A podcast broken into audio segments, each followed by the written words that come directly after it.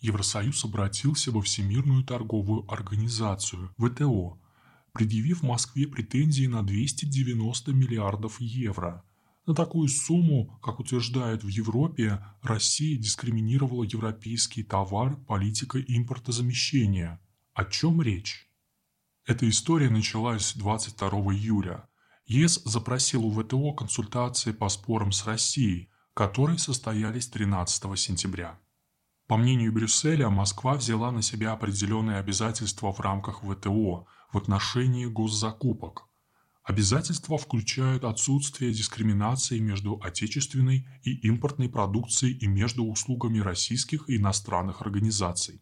Однако Россия разработала меры, которые ставят европейские компании в невыгодное положение при продаже товаров и услуг российским государственным предприятиям и другим организациям в рамках коммерческих закупок.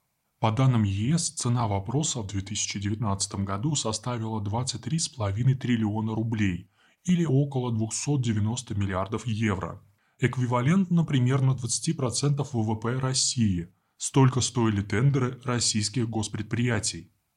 двадцать девятого ноября во время рассмотрения запроса Евросоюза о начале процедуры урегулирования спора в рамках вэ тэ о российская сторона наложила на него вето, после чего Брюссель подал повторный запрос, который в соответствии с правилами вэ тэ о был автоматически удовлетворен двадцатого декабря. В итоге создана рабочая экспертная группа, которая заслушает претензии е эс и возражения Москвы. Австралия, Корея, Колумбия, Бразилия, Швейцария, США, Канада, Китай, Япония, Украина и Индия оставили за собой право в качестве третьей стороны принять участие в разбирательстве. По словам российских экспертов, курс на замену иностранной продукции российскими аналогами нисколько не противоречит правилам международной торговли. Что касается самого разбирательства, которое может длиться до трех лет, оно способно завязнуть в нюансах бюрократических процедур. А самой России пока что грозят только репутационные риски, замечает газета «Известия». Между тем, в этом деле явно прослеживается и политическая составляющая. Случайно или нет, но сообщение об открытии дела о споре е эс с Россией по поводу рынка госзакупок совпало с обнародованием доклада торгового представительства США ю эс ти ар. ю эс ти ар раскритиковала российские ограничения на импорт сельскохозяйственной продукции и политику импортозамещения. В докладе говорится, что в сельскохозяйственном секторе Россия сохраняет необоснованные научные ограничения на импорт и отказывает признавать гарантии других стран в отношении экспорта. ю эс ти ар объявила, что Соединенные Штаты будут использовать все необходимые средства, чтобы решить этот вопрос и сделать российский рынок открытым для американского экспорта. На первый взгляд, между выступлением Брюсселя и Вашингтона есть координация. Тем более в нынешней ситуации, когда в треугольнике США, Россия, е эс обсуждается вопрос о предотвращении расширения НАТО на восток и новой конфигурации европейской безопасности.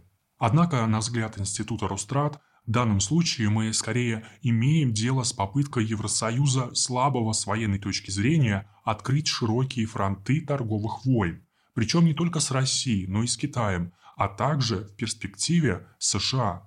На это указывает выдвинутая е эс в начале декабря сего года инициатива о создании так называемого «Института противодействия принуждениям», с помощью которого Брюссель намерен противодействовать попыткам с помощью экономического давления, например, торговых ограничений или бойкота европейской продукции, воздействовать на его политические стратегии.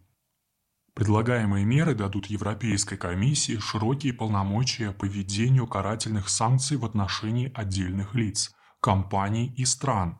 Как пишет The New York Times, инициатива включает регулирование тарифов и квот, ограничение прав интеллектуальной собственности, ограничение доступа к финансовым рынкам, государственным закупкам и исследовательским программам, финансируемым Евросоюзом. Причем Брюссель хочет сделать так, чтобы отдельные страны, члены е эс, не имели возможности заблокировать санкционные меры.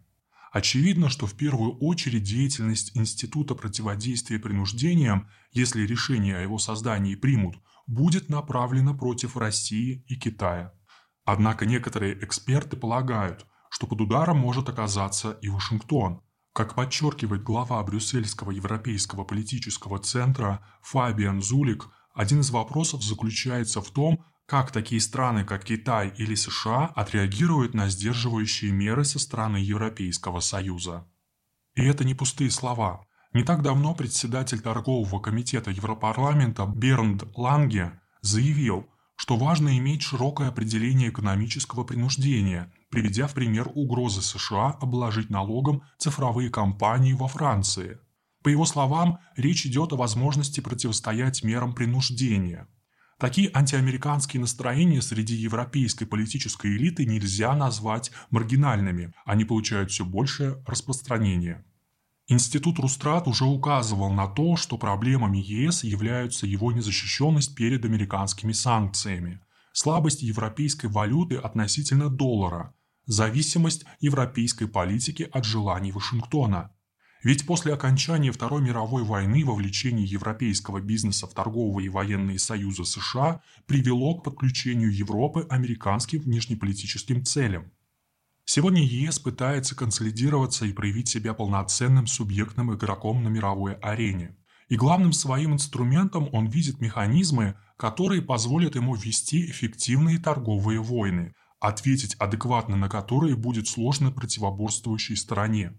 Однако не исключено, что такой агрессивный курс Брюсселя приведет к тому, что Россия, Китай и даже США окажутся в одной лодке и дадут бой объединенной Европе. В конце концов, какими бы ни были придирки Вашингтона к России по поводу ограничений американского экспорта, цена его же блокирования на европейском рынке будет стоить США несоизмеримо больше.